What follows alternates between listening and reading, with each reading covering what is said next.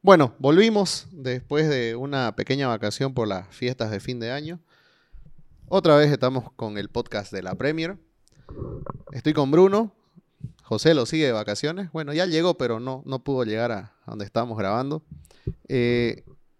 Hoy, lunes, estamos grabando y hoy era el último partido de la fecha que enfrentó a Liverpool con el Southampton. Y también se suspendió, ya 2 partidos suspendidos del Fulham, claro, por la situación del coronavirus. El Fulham, no nos olvidemos que se suspendió también contra el Tottenham. Y ahora se viene a suspender, si no me equivoco, es con el Crystal Palace. Sí, contra el Palace, si no. Creo, ¿no? El de hoy.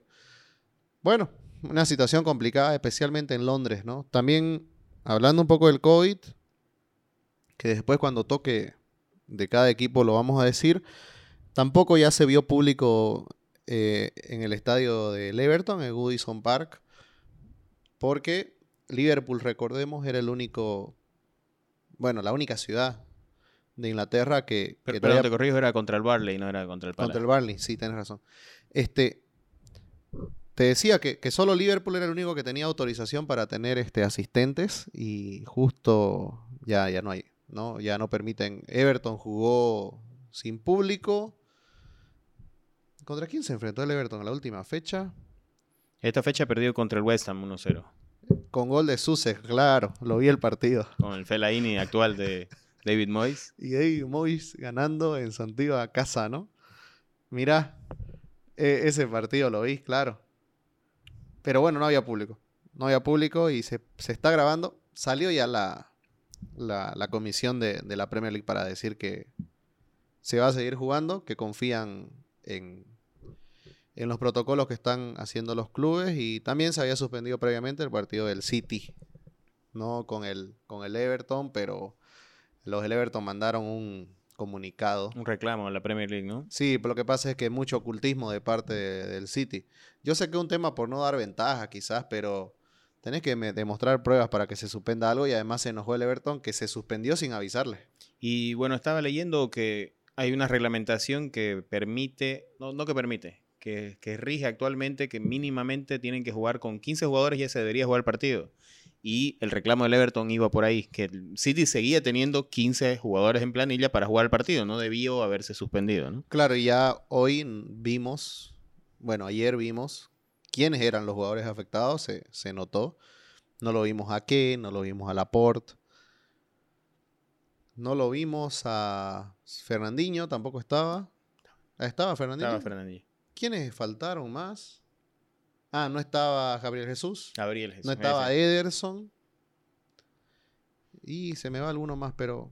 En total son 7 con COVID. Cinco.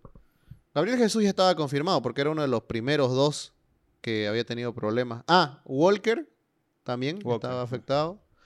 ¿Sabes qué me parece raro de lo del City? Yo sé que los jugadores es normal que se hayan contagiado entre ellos, pero lo raro es que no son jugadores que son afines entre ellos, porque vos sabés que en los vestuarios mayormente se acercan con el que habla su idioma o tienen una proveniencia parecida, y ninguno de ellos tiene... no sí, son decir que tal no vez son, Gabriel, ¿no? Jesús y Ederson nada más. Pero bueno. Como lo que pasó con el Tottenham, ¿no? Viste la fiesta que tuvieron, los Chelsea, la Mela, Reguilón. Un poquito Mourinho, ¿no? Sí, creo que lo ha castigado ahí a Reguilón, ¿no? Sí, porque dijo, yo les regalé un cochinillo para que pase su Navidad. Claro, porque él me había dicho que iba a pasarla solo, pero por lo visto no fue así. Claro, conciso. Bueno, vamos a hablar de la fecha, de las 3 fechas. Tuvimos 3 fechas.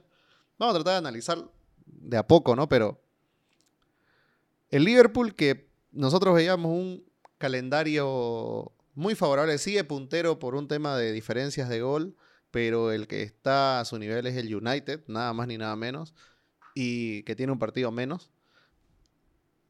Pero nosotros que creíamos que el Liverpool tenía un fixture favorable, de 9 puntos posibles, acaba teniendo solamente 2. En lo personal, como hincha red No estoy tan preocupado por el tema del juego del equipo, porque el Liverpool no jugó mal ninguno de los tres partidos. Pero no encontró los caminos necesarios para desatar partidos muy complicados, y cada equipo le planteó partidos de diferente manera y con diferentes objetivos, ¿no? Primero un Sam Allardyce que parecía que todo el plan se le iba abajo, porque el primer tiempo de Liverpool contra el West Bromwich fue apabullante, pero en el segundo tiempo un exceso de confianza de Liverpool, porque creyó que nunca lo iba a perder el partido, lo acaba perdiendo en una jugada muy dispersa en el minuto 70 y algo, si no me equivoco, antes de los 80. Un cabezazo de Akanji, que nadie lo esperaba, sí. Que fue un bofetón merecido, porque sí. Liverpool del segundo tiempo no hizo nada para ampliar el resultado. Y se acaba llevando Sam Allardyce un punto de Anfield. Y ojo, Sam Allardyce, en el tiempo que está Klopp en el Liverpool, es el técnico que más puntos le ha sacado en buen Anfield. Dato. Muy buen dato, la verdad. Pero este creo que fue el punto menos merecido, si querés verlo así, porque la verdad que el Liverpool tenía para golear, pero bueno, el exceso de confianza del segundo tiempo lo acabó pagando caro. Y fue con la sangre en el ojo a Newcastle, con otro... Mira, te estoy hablando, Sam Allardyce, Steve Bruce, no lo vimos venir, y Steve Bruce le planteó otro tipo de partido, un partido mucho más cerrado. El primer tiempo muy triste de Liverpool, la verdad le costó mucho, es más, no pateó al arco, si no me equivoco, el Liverpool. Y en el segundo tiempo, ya con el desgaste del partido, para mí figura Fernández, el argentino, pero... Y Darlow igual tuvo unas tapadas. Sí, claro, pero te decía, si no dar de figura toda la defensa del Newcastle, pero el Liverpool no pudo penetrar por ningún lado la defensa del Newcastle. Así que se llevó un empate muy merecido, muy trabajado. Y otra vez hablamos de un Liverpool de un tiempo, ¿no? Te hablaba, digamos, contra el West Bromwich del primer tiempo, te hablaba del Newcastle del segundo tiempo. Ahora te voy a hablar de Liverpool full time. Y el Liverpool full time fue el Liverpool de hoy contra el Southampton, que dominó el primer tiempo, dominó el segundo. Solo tuvo un disparo al arco en el primer tiempo. En el segundo, creo que si soy exagerado, hizo dos, no hizo más. Pero disparos que en ningún momento parecían que iban a llegar a ser gol. No controlables totalmente.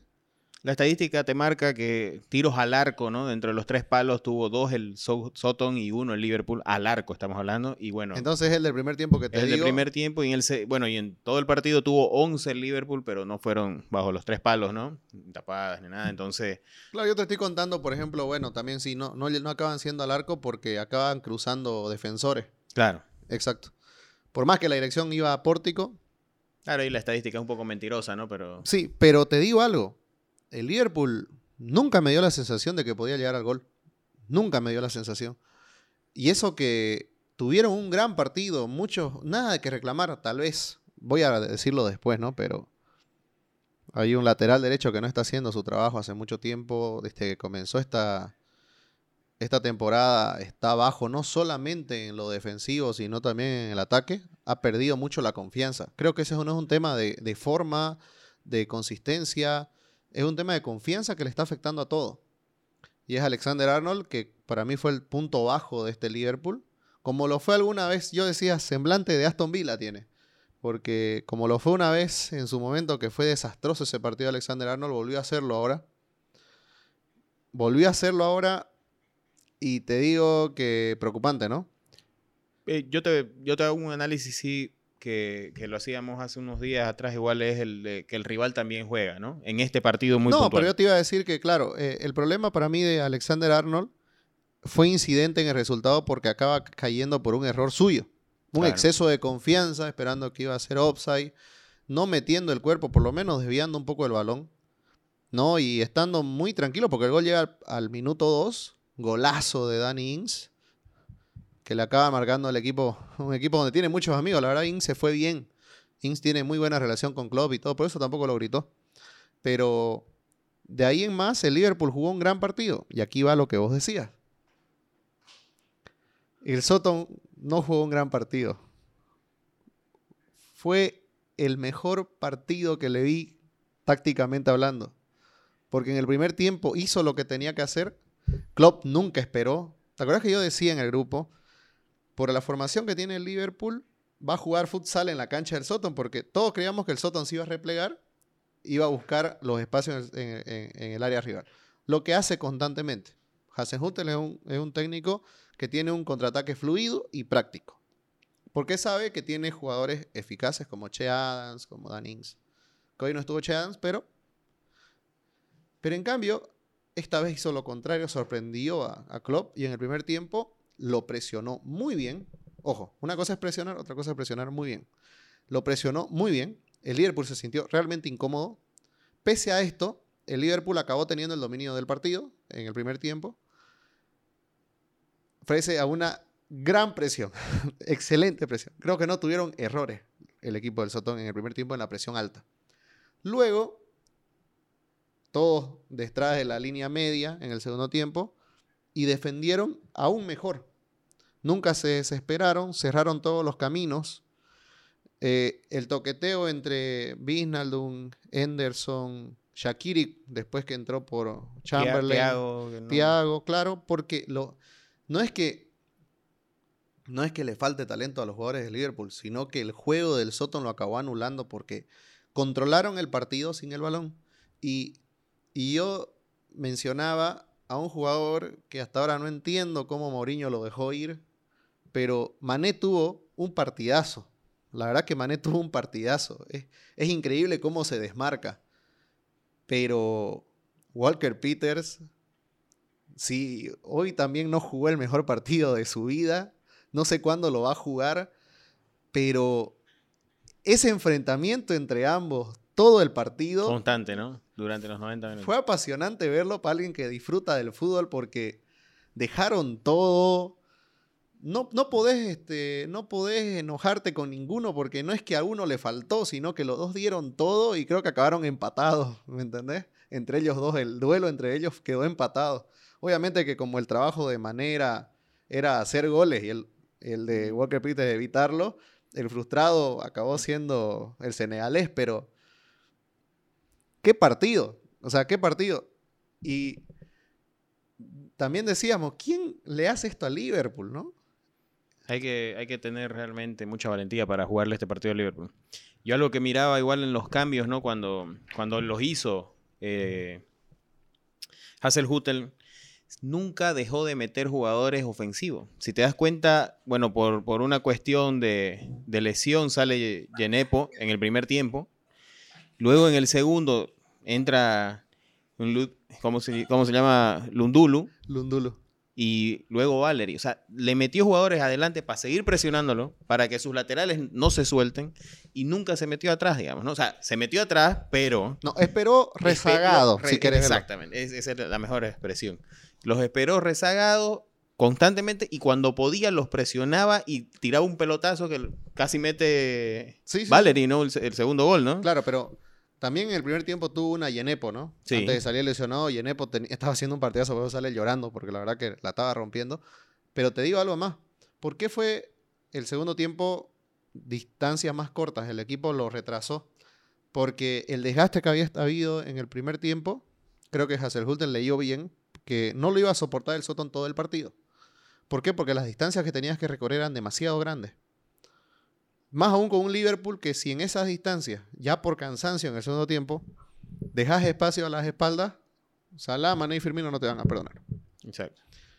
Pero dijo, prefiero que haya una distancia corta para transitar y así disminuir el desgaste en las piernas y tenga jugadores que me duren hasta el final. Y si vos te das cuenta, hay jugadores que como Walker Peters que acabó aguantando el partido gracias a eso también. Porque no tuvo que hacer una transición tan larga. Lo esperaba Mané, el cuarto final de cancha, cuartos final de Mané, digamos, ¿no? Avanzado. Lo esperaba ahí y ya solamente tenía que transitar tal vez hasta la línea. No era como el primer tiempo que lo iban a buscar a la media cancha, que tenés que tener mucho más recorrido. y aguantar a jugadores como Salah, Mané, Alexander Arnold en su momento, Robertson, o Henderson, si querés, que son unas máquinas físicas también, porque sí. Es impresionante cómo minuto 90 siguen corriendo. Lo logró de esa manera Hasenhüttl.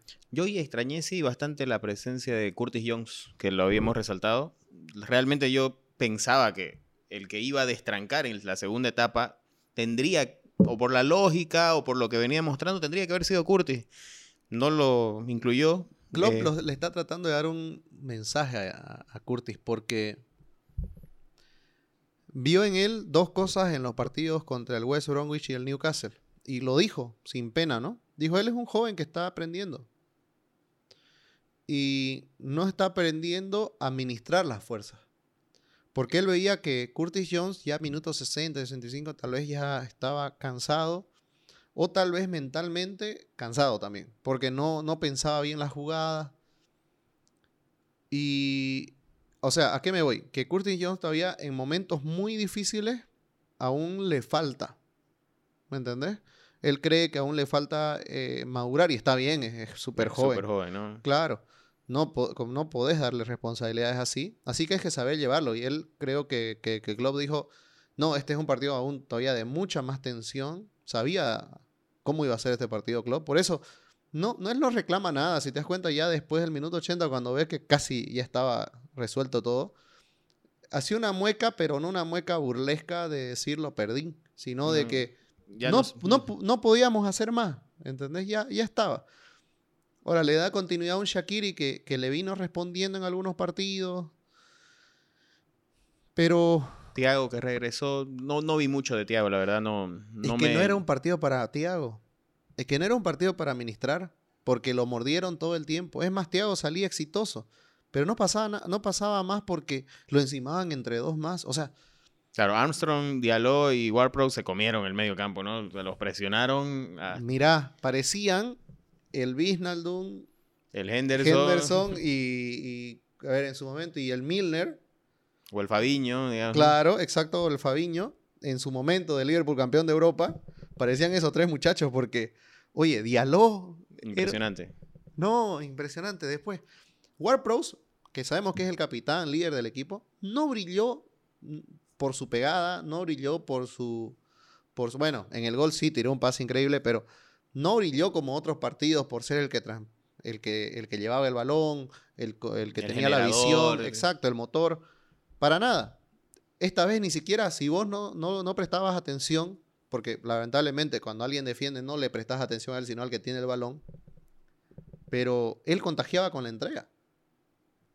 Armstrong corrió, no sé, o sea, tenía tres pulmones, o sea, hoy estaban los jugadores de Hasenhüttl, estaban endemoniados, estaban en su día. La verdad que difícil encontrar un partido así del Southampton, y eso que el Southampton ha tenido buenos partidos este año, esta temporada. Y con un arquero que las pocas que tuvo que intervenir, ¿no? Foster. Y te cuento de Foster algo. Foster tiene un tema con el Liverpool. Tiene un tema con el Arsenal, tiene un tema con muchos equipos. Yo lo tengo entre ceja a ceja, Foster. Y siempre es suplente, ¿no? Pero en los partidos con equipos grandes se agranda. Se agranda, la verdad. Claro, así que bueno, el Liverpool está puntero. Obviamente que muy incómodo porque está el United y el próximo partido que tiene es contra el United, ¿no? Ha frenado porque si el United en su fecha que recupera acaba pasándolo, el partidito que vamos a tener en Anfield. Exacto.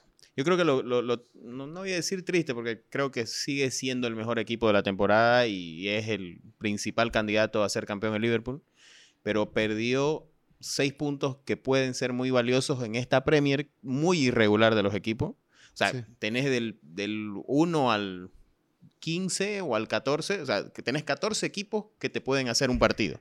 Exacto. ¿No? Entonces, en esta irregularidad de los equipos, en esta Premier irregular, realmente es triste que haya tenido que perder estos 4 puntos contra el West Brom y el Newcastle.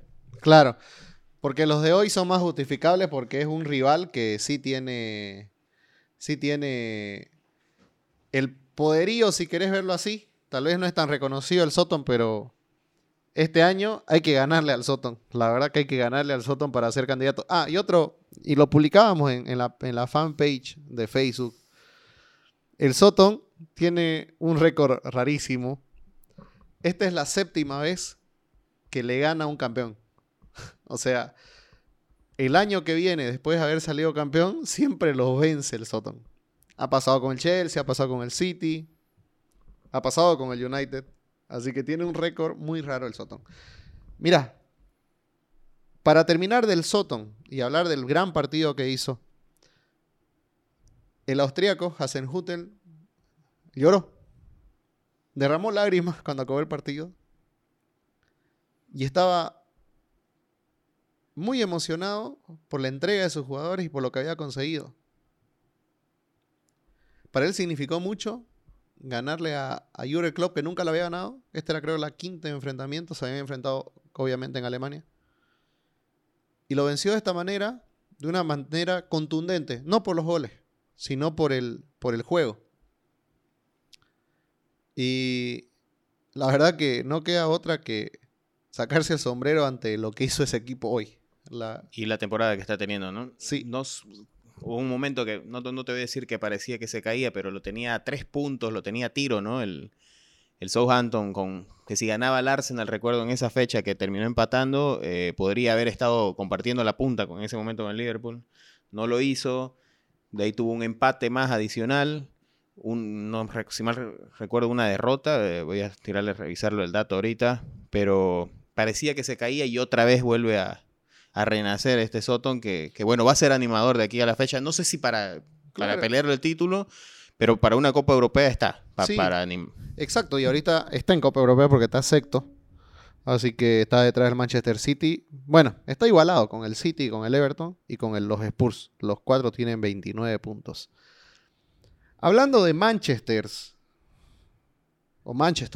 vámonos con el United, que es el otro puntero del campeonato con un partido menos, y que al igual que su vecino, han sido de los que más le sacaron provecho al Boxing Day y a todos los partidos pegaditos que tenemos de fin de año. Un United que ha encontrado ahora, no solamente en la individualidad de Bruno Fernández, sino en el acompañamiento y en el buen nivel de forma de muchos jugadores que nosotros criticábamos bastante. Y que son un poco hasta irreconocibles, especialmente me baso en el último partido, pero acaba sacando partidos por jerarquía. Por ejemplo, el partido que llevamos contra el Leicester, que lo acaba empatando, bueno, Swansea, ¿no? Con un rebote, pero en realidad el que patea es Vardy. Pero lo acaba empatando al final. Y no sé, ahí un 2-2 que nos dejaba un United que había mejorado en el juego. Se topaba con un Leicester siempre complicado, peor si están en su día, pero que todavía no nos daba un sabor de boca muy agradable, ¿no? Todavía no estábamos convencidos de que sea el United que creíamos que podía ser. Todavía veíamos dudas en la cara de Solskjaer. Y luego nos topamos con un United que saca un partido muy difícil contra los Wolves, que fue de ida y vuelta, pero las más claras fueron para los Wolves. Sacó hartísimo De Gea, sacó hartísimo. Pero se acaba siendo fuerte. Es más, en ese partido Bailey acaba pidiendo disculpas porque la verdad que fue un desastre. Y el Manchester, con un pelotazo impresionante de Bruno Fernández, acaba encontrando a Rashford, si no me equivoco. Rashford. Y Rashford, bueno, define ante Rui Patricio. Y con un 1-0, el United comenzaba a hacerle sombra al Liverpool. Y otra vez la figura era el equipo. El gran trabajo del medio campo, que lo acaba encontrando Solskjaer, metiendo a todo lo mejor que tiene. A Van de Beek no lo vemos ni por asomo. Ni en película. Ni en foto lo estamos viendo. Están Fred, McTominay y Pogba, que son ahora los que acompañan a Bruno Fernández. Y bueno, en el último partido, para mí el más complicado, que lo pudo acabar perdiendo, en el cual también tiene mucha controversia por el penal que cobran a favor de Pogba.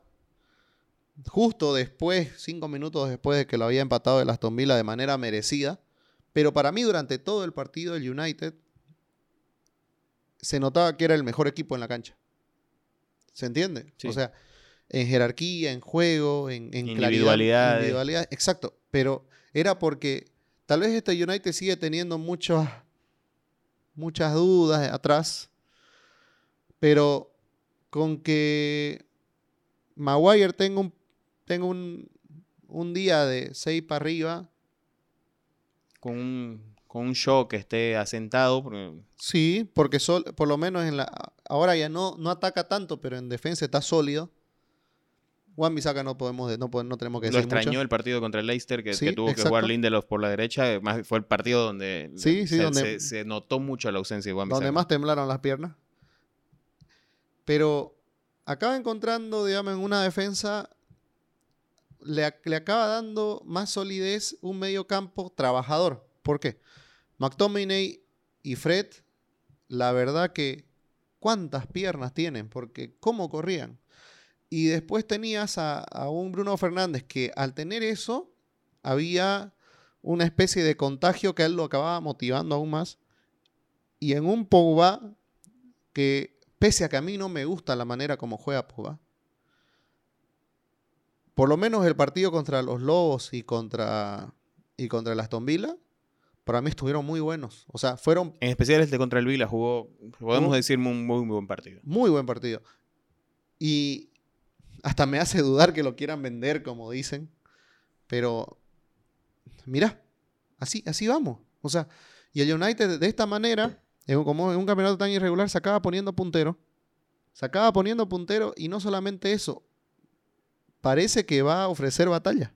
Claro, bueno, charlábamos hasta hace 5 fechas atrás, si mal no recuerdo, de un United que era Bruno Fernández más 10, digamos, ¿no? Y ahora ya no podés decir que es un Bruno Fernández más 10. Tenés un De Gea que está a un buen nivel, estás recuperando nivel, ha salvado partido contra el Vila, pudo estar 2-1 atrás en contra y él salvó un cabezazo de Atkins, si no me equivoco. Vos ves los resultados, ves la cantidad de balones salvados de Gea y te das cuenta que muchos partidos, como lo hacía antes De Gea, ¿te acordás? Sí. El que ganaba partidos en el Manchester era De Gea.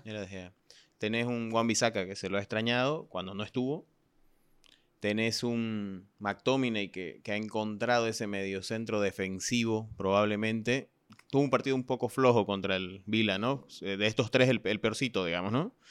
Y un Rashford que está embocándolas todas, las que tiene... tiene un poco de deficiencia todavía en la definición, pero realmente ya no es un prospecto y es una realidad, Rashford. Sí, ya está apareciendo más, parece que le encontraron la posición. Martial apareció con los goles y nada más, pero apareció con lo que se le pide, que es goles. Greenwood todavía sigue verde, otra vez está verde. Nosotros ya creíamos que estaba maduro en la anterior temporada y no lo recupera aún. Y bueno, el United está en eso.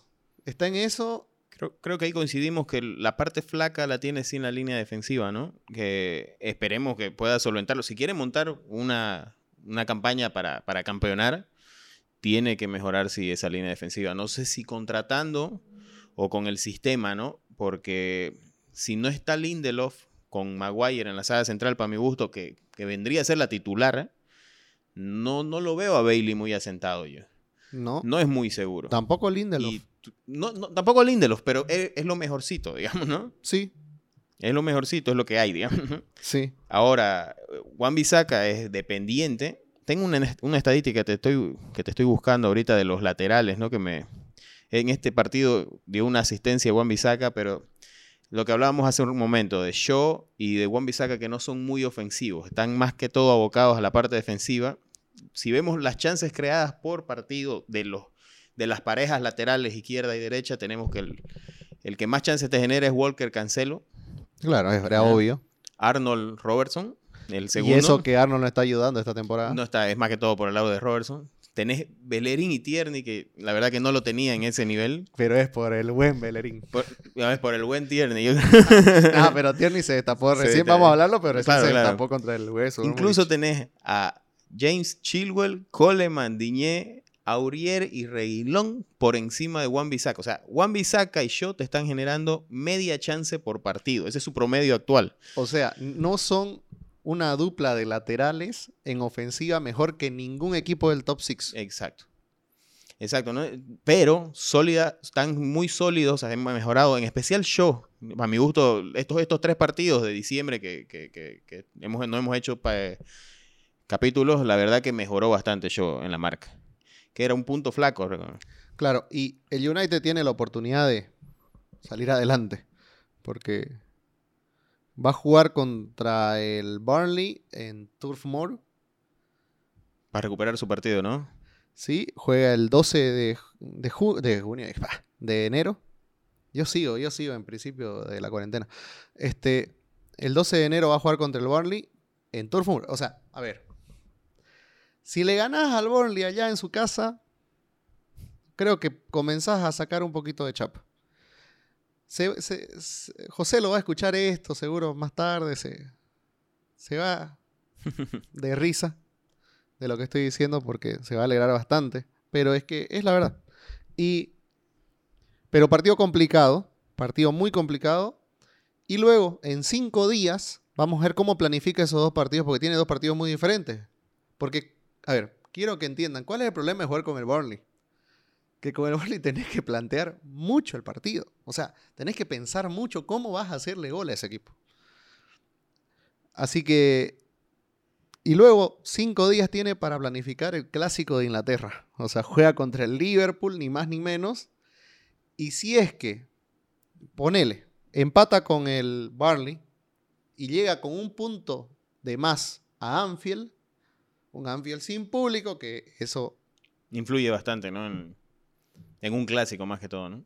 Vamos a ver si United acaba, para mí, sacando de estos dos próximos partidos empates, puede sacar una diferencia en la parte de arriba, solamente ya ganando al Fulham a lo que sería mediados de este mes.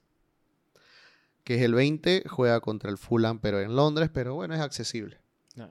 A lo que me voy. El United se acaba encontrando con una oportunidad. Pero ¿qué ha pasado en esta Premier durante toda la temporada cuando los equipos tuvieron oportunidades? Se caen. O sea, pero por el buen nivel de la Premier League. O sea, esto sí. hay que ser realistas, ¿no? No es que se cayó el Tottenham de Mourinho. No quiere decir que se cayó el Southampton. El Leicester no da la talla, no. Hay un muy buen nivel de 14, 15 equipos en la Premier. Sí. Y si vos ves las nóminas o las alineaciones de cada equipo, resaltás 2, 3 jugadores mínimo que te pueden cambiar un partido. Realmente es la mejor liga del mundo. Eso es lo interesante, ¿no? Por eso hacemos un podcast de ella.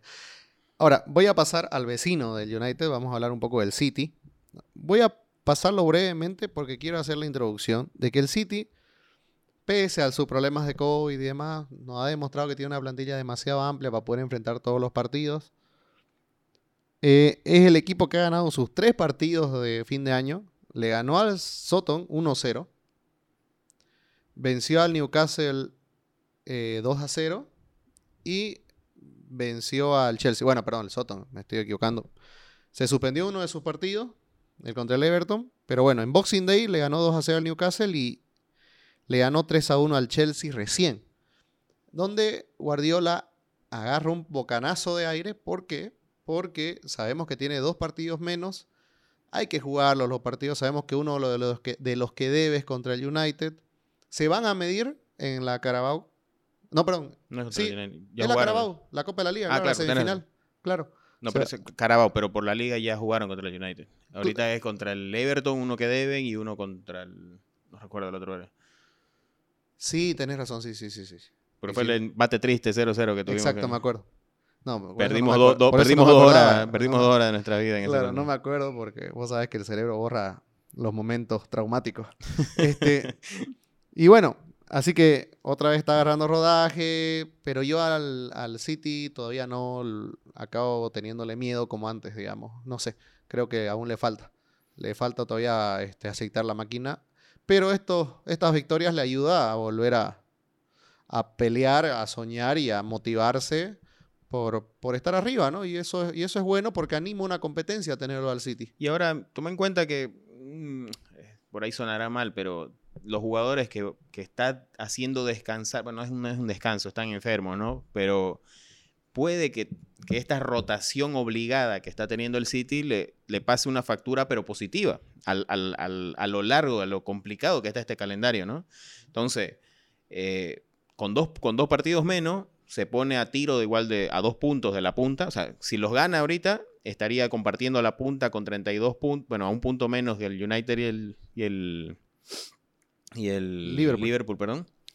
Pero ya otra vez está peleando, está en carrera. Vos sabés que tiene una afición por ganarle a los equipos chicos. O sea, los resuelve esos partidos que a otros se les hace complicado. Sí. Tiene esa ventaja, ¿no? Esa capacidad tienen los equipos de Guardiola. Pero habrá que verlo en los partidos complicados, ¿no? Entonces, pero bueno, como vos decís, es muy bueno tenerlo de animador. Creo que cuando hicimos las predicciones al inicio de la temporada, todos teníamos al City arriba. Sí. Recién está apareciendo. Y bueno, veamos cómo ya recuperando a Agüero, ya volvió a jugar, ¿no? Un segundo tiempo. A ver cómo ya con eso va a ser mejor. Que no se queme De Bruyne, que está jugando todo por Premier. Claro que lo está haciendo descansar en las copas. Habrá que ver, ¿no? Ahora, pasemos a la otra cara de la moneda, ¿no? Al que no le ha ido muy bien en estos partidos de fin de año ha sido al Chelsea.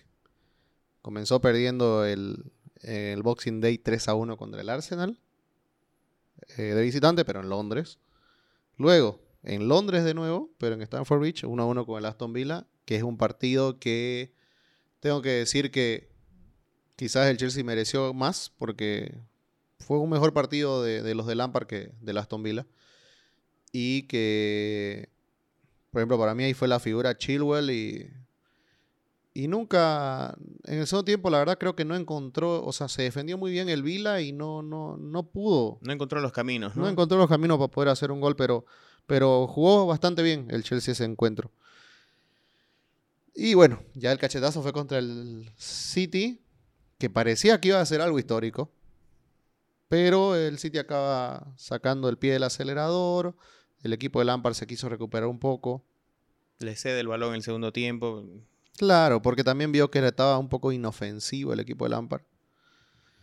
Pero el equipo de Lampard sigue teniendo esta inconsistencia que a veces digo, ¿es justificable a un equipo que aún está en formación porque pese a haber traído lo que trajo, sigue en formación?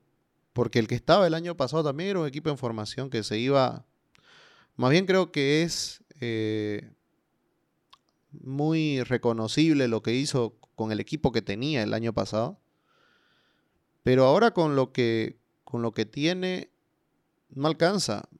Hay jugadores que también no están teniendo su mejor versión. Por ejemplo, a mí Timo Werner sigue jugando igual, pero el tema es que no sigue contribuyendo a los resultados como lo hacía en el Leipzig. O sea, patea al arco la misma cantidad de veces, pero no marca los goles. Luego tenés a un Havertz que acaba asistiendo a algunos goles, pero durante todo un partido no aparece, solo aparece una vez. Contribuye al resultado, pero no contribuye al juego. Y ahí te vas dando, ¿no? Un Ziyech que se vuelve a lesionar. Un Pulisic que agacha cabeza y cree que es Maradona. ¿A qué me voy? Por ejemplo, un Chilwell bien controlado contra un equipo fuerte no apareció para nada contra el City. Y los que acaban hablando de este equipo, los que acaban marcando diferencias son los Hudson-Odoi, son los Tammy Abraham, los Mount, los Giroud. Bueno, Kovacic, Kanté, Jorginho hacen lo que pueden, pues tienen que correr lo que más pueden, lo que los otros no corren. Y no hay garantías, o sea, volvimos a ver todo lo que puede ser Curso Humá en su máxima expresión. Thiago Silva no se está dando cuenta que esto no es la liga francesa y que solo tenés 3 partidos exigentes al año. Le está pasando factura que tiene que jugar. A sus 36 años, ¿no? Sí, pero sos central, sos supuestamente uno de los mejores del mundo y es que es pesada la Premier, es pesada. Es complicado. Yo creo que la mochila que lleva Lampard está en la inversión, ¿no? Que ha tenido este Chelsea. O sea, si nosotros le estamos reclamando bastante a este Chelsea, no va por la capacidad de Lampard, no va por otros factores más que ha invertido. Y la misma prensa inglesa les reclama porque tiene 200, 220 millones invertido este mercado, en un mercado COVID, en un momento complicado. Le compran todo a Lampard y no termina de encontrar los caminos al gol. Empezó mejor la temporada, ¿no? Marcando, era uno de los equipos más goleadores. Se fueron desinflando. El problema está un poco similar a lo que tenía el Arsenal en la generación del fútbol en ese pase final, a mi parecer, ¿no? Y en un Werner que no la invoca. No tiene esa confianza que tenía en el Leipzig para meter los goles. Y había una situación... Y tampoco le generan las... ¿Sabes qué? Creo que para la mí, calidad de... Claro, no tiene situaciones como las que tenía en el Leipzig, creo también. Siempre está encimado, siempre le queda... Él está un poco frustrado y creo que todo se resume en ese córner que quiere tirar Timo Werner por dárselas a Havertz rápidamente y patea al banderín, que eso resume la temporada de él. Pero es por un tema de ansiedad, ¿no? Claro. Está ansioso, claro, está fastidioso, está... Bueno, y el Chelsea no sabemos qué va a pasar, ¿no? No creo que a Lampard lo echen, la verdad. No creo que lo echen porque han armado este equipo para él. Pero creo que se van a sentar a hablar con él seriamente de que ya este equipo necesita dar resultados. Porque el Chelsea tiene que aprovechar que aún tiene un poquito de oxígeno, ¿no? Mira, el Chelsea ahorita está noveno con 26 puntos, pero si gana 2 partidos, se prende. Exacto. No, es que ahorita la Premier está muy, muy apretada, ¿no? Claro, así que... O sea, tiene oxígeno. Y tiene plantilla. Y hablando de oxígeno, alguien que oxigenó muchísimo fue el Arsenal, que nos sorprendió a todos, nos hizo disfrutar, nos hizo reír. La verdad que... El partido contra el West Bromwich fue muy disfrutable por el tema de la nieve, por los goles, fueron unos golazos. Pero todo comenzó contra el Chelsea, con otro golazo igual de Saka, el tercero. Con el primero de la caseta de penal, un penal dudoso, sí, un golazo de Xhaka que realmente no sabes qué esperar de Xhaka. Creo que sorprendió hasta el mismo Chelsea, eso lo dejó medio groggy. Pero ahí nosotros creíamos que estaba pasando algo atípico que no lo atribuíamos a Arteta, ¿no? Podíamos decir, este es un resultado que se acaba dando tal vez por un estado de ánimo en ese día, ¿no? Pero luego se van al Brighton, a Brighton y el equipo muestra carácter, porque fue un partido opaco, fue un partido difícil, porque Graham Potter te los plantea así. Y otra vez lo acaba sacando adelante con un gol de Lacazette. De gran jugada de Saka, ¿no? Exacto. Y lo acaba cerrando el partido bien el Arsenal. Lo acaba consumando el partido bien. Mostrando carácter. Para luego acabar de confirmarnos que estaba pasando por una buena racha. Ya en el partido... que es, bueno, West Bromwich es cerca de Birmingham. Entre Birmingham y Wolverhampton, si no me equivoco. O sea, muy cerquita. Son 3 ciudades casi aledañas. Y va y le hace... Parecía que iba a hacer una goleada, la verdad. Pero hace goles que... De otro momento, ¿no? De otro Arsenal. De otro Arsenal. Y para mí este Arsenal... Que creo que hay que darle el crédito a Arteta. Y hay que darle el crédito a los dueños del Arsenal que lo aguantaron. Pero para mí este momento tiene 4 nombres. Holding, Tierney, Saka y Smith Rowe. Comparto plenamente. Yo te hago un... Partiendo un poquito igual desde el partido del Chelsea, hablábamos el último podcast que podría ser la estocada final para Arteta, porque venía de una serie de 10 partidos sin ganar, los mismos que el Manchester llevaba, pero 8 partidos sin ganar. Le ganó al Manchester y no ganó más. Tuvo 2 empates contra el Leeds y el Southampton, que pudo haber sido la estocada final, y una derrota estrepitosa que tuvo contra el City por la Carabao 4-1. Pudo haber sido el partido que dilapide toda la temporada para Arteta, que lo meta a 2 puntos de la zona del descenso. Bueno, avisorábamos un futuro negro para el Arsenal. Circunstancialmente, a mi parecer, hay una cosa que le voy a ponderar a Arteta: el cambio de esquema. Venía de jugar con línea de 3, para el partido del Chelsea vuelve a la línea de 4. Pero circunstancialmente no estaba David Luiz, William, que lo sigue bancando, no sé por qué. Retorna un Xhaka fresco después de su suspensión. No está Gabriel por COVID. Entonces encuentran un Pablo Mari. Bueno, cambia la formación primeramente. Pablo Mari. Lo bueno es que introduce a Smith Rowe, Martinelli, y lo cambia de banda a Saka, ¿no? El cambio de banda de Saka es vital para muchos goles. Tal cual. Y creo que ahí está la mano de Arteta, ¿no? Haberlo cambiado de banda, arriesgarse a Smith Rowe, pero circunstancialmente encontrar un Pablo Mari que no lo teníamos como para el nivel que estaba jugando. Después tampoco no fue el gran central, sino que fue cabal. O sea, Pablo Mari, el momento que tuvo que hacer una falta y apuntar a la cintura al rival y comerse una amarilla, lo hizo. Tal cual. El momento que tuvo que agachar la cabeza, mirar el balón y pegarle tan fuerte que casi la saca del Emirates, lo hizo.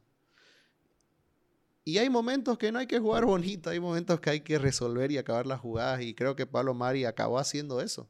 Y para completar la idea de lo circunstancial, encima Aubameyang lesionado. Entonces te obligó a meter a un Martinelli que, bueno, jugó bien la Copa, salió pateado, pero jugó bien. Que para los que seguimos a los Gunners y sus inferiores y todo, sabemos el nivel y el prospecto que es Martinelli, ¿no? Un partido no lo usó, ¿no? Todo el partido. Lo llevó a la banca. Este último, ¿no? Contra el West Ham. Claro, no, lo hizo descansar. Pero bueno, por eso, hay una parte circunstancial de jugadores que no estaban, que lo obligó a Arteta, pero sí tiene su mano en la formación final. Pero encuentra en Smith Rowe un jugadorazo, la verdad. Sí. ¿No? Que los que lo seguimos igual, él viene de Leipzig a préstamo, ha estado igual a préstamo en el Huddersfield. En el Leipzig alternaba, lo querían sí comprar, claro, en su momento. O sea, lo único malo es que tiene un récord malo de lesiones. Entonces, pero encuentra ese generador de fútbol que le reclamábamos a Arteta. Porque el problema, creo que hasta la fecha contra el Everton coincidíamos que era estaban muy estáticos. Veíamos un análisis en YouTube que nos mostraba eso, ¿no? Cuán frenados y estacados estaban cada jugador en su posición. Un William que se estorbaba con Bellerín, un Pepe que no hacía la diferencia, un Lacazette que estaba tirado ahí. Hasta adelante. El mismo Aubameyang, antipático en las jugadas. Exacto. Claro. Y con los jóvenes transmiten esa energía y cambian un poco la mentalidad. Sacan un partido con 2 jugadas a balón parado contra el Chelsea en el primer tiempo, pero ya en el segundo juegan muy bien. Sí. Contra el Brighton, el análisis que haces es perfecto. Un primer tiempo complicado, pero un segundo con más carácter y que se lo llevaron el partido, digamos, bien ganado. Y contra este West Brom, que yo vi la nieve, y a mí me hacen acuerdo de los partidos contra el Stoke. Sí, veo guantes en los jugadores y yo digo, este partido el Arsenal no lo gana. Llegan tarde o se quebran a uno. Para mí me hace recuerdo de eso. Lo veías a Delap sacar el saque de banda. No, yo para mí vi nieve, dije el Arsenal hoy, no sé si lo pierde, pero no creo que gane. Y me sorprendió, la verdad, con el juego que demostraron. Siempre, hasta en los peores partidos del Arsenal, recalcamos el buen nivel de Tierney y Saka, y hoy sí se consagran, ¿no? En esta temporada. Partidazo Saka. Partidazo. Y después lo saca Bellerín en el segundo tiempo también para darle descanso, porque la verdad que había corrido mucho, no en ese partido, sino en los 3 partidos pegados. Exacto. Y un Smith Rowe que jugó todos los minutos. Después le acaban dando minutos, ¿no? A William para que juegue, digamos, porque para darle descanso un poco a Saka también. Y para tratar de recuperarlo. Yo creo que lo que busca es eso, ¿no? Sí, pero... Y también tuviste... Y bueno, y alguien que fue beneficiado por esto... Yo sé que acaba marcando también este... Alguien que fue beneficiado por esa inyección de juventud y ganas, porque la verdad que el fútbol es un tema de contagio, siempre digo lo mismo. Fue el beneficiado, porque a Lacazette sabemos es un jugador que le gusta la guerra, le gusta pelear, le gusta meter, le gusta presionar. Y con todos estos jóvenes alrededor, le fue mucho más fácil hacer ese juego y se encontró muy cómodo por la manera de cómo lo alimentaban. Así que acabó marcando goles. Yo te digo algo. Yo creo que el Arsenal tiene que seguir bajo los mismos 4 nombres que te tiré, sumando algunos que también no aspirar, obviamente, a cosas demasiado grandes porque pesa lo que tiene el Arsenal. Creo que es un equipo corto. Corto no por los nombres. O sea, jugás con el Arsenal en FIFA, ¿no? Y podés hacer cosas espectaculares, pero en la vida real los jugadores no están todos los partidos en el mejor estado de forma. Y el Arsenal creo que por el estado de forma no completa un 11. Pero en cambio aquí sí pudo juntar eso y creo que Arteta debe estar más que satisfecho por lo que le dio jugadores que él nunca esperó, porque yo creo que él no esperaba que los jugadores que nombramos le hayan dado este tipo de resultados. Y la confianza que tiene el Arsenal ahora. Ahora el Arsenal parece un equipo... distinto, ¿no? Distinto, claro. A 3 fechas atrás. Ahora, yo lo que sí te digo, obviamente el momento, a cualquier hincha gunner le encanta, es un momento dulce. Se vienen 2 partidos que en teoría no deberían ser muy complicados por Premier, Newcastle y Crystal Palace para cerrar la primera fase. Cuidado, ¿no? O sea, cuidado, no. Vas a ir. Y, o sea, para mí los 3 mosqueteros son Roy Hodgson, Steve Bruce y Sam Allardyce. Claro, son complicadísimos. Ya, así que... No te estoy diciendo, ojo. pero uno espera que sean partidos que sacas adelante. Charlábamos eso, justamente tenía que ser aprovechar el calendario. Si llegaba Arteta a estos partidos que en los papeles son un poco más fáciles. Pero la verdad que a pesar del buen momento, yo no me confío porque no podés asegurar una temporada con jóvenes. Yo no puedo basarme en lo que resta de mi temporada con Martinelli, Smith Rowe y Saka. Y no por el nivel que tengan ellos, sino porque, lo mismo que hablamos hace rato de Curtis Jones, no puedes darle la responsabilidad de tu temporada a 3 jóvenes con menos de 22 años. Y te agrego algo más. Esos mismos jóvenes... Y en el Arsenal, lamentablemente, son jóvenes que tienen los 3 problemas con las lesiones. Exacto. Y con este tipo de temporada que tenemos, que tiene tanto trajín, no sé si lo van a poder soportar. Sí, comparto plenamente. Y creo que es muy positivo haberlos encontrado, que estén en un buen momento, juntarlos a los 3, pero la temporada no debería estar soportada en ellos, ¿no?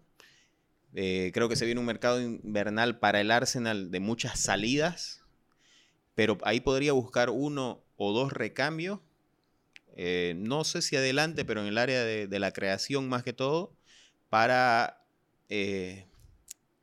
sostener lo que queda de la temporada, ¿no?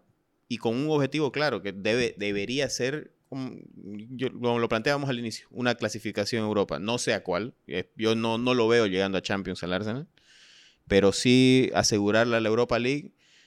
No te digo que tiramos cohetes al final de la temporada, pero por como estábamos, la verdad que es algo que debería ser el objetivo, ¿no? Bueno, con Bruno feliz, José lo debe estar muy feliz también en su casa.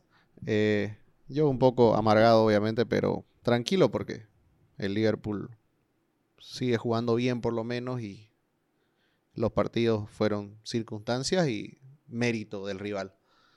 Así que después de un tiempito volvimos, esperamos que hayan pasado las fiestas de fin de año con su familia, hayan disfrutado mucho del Boxing Day, de despertarse para ver los partidos,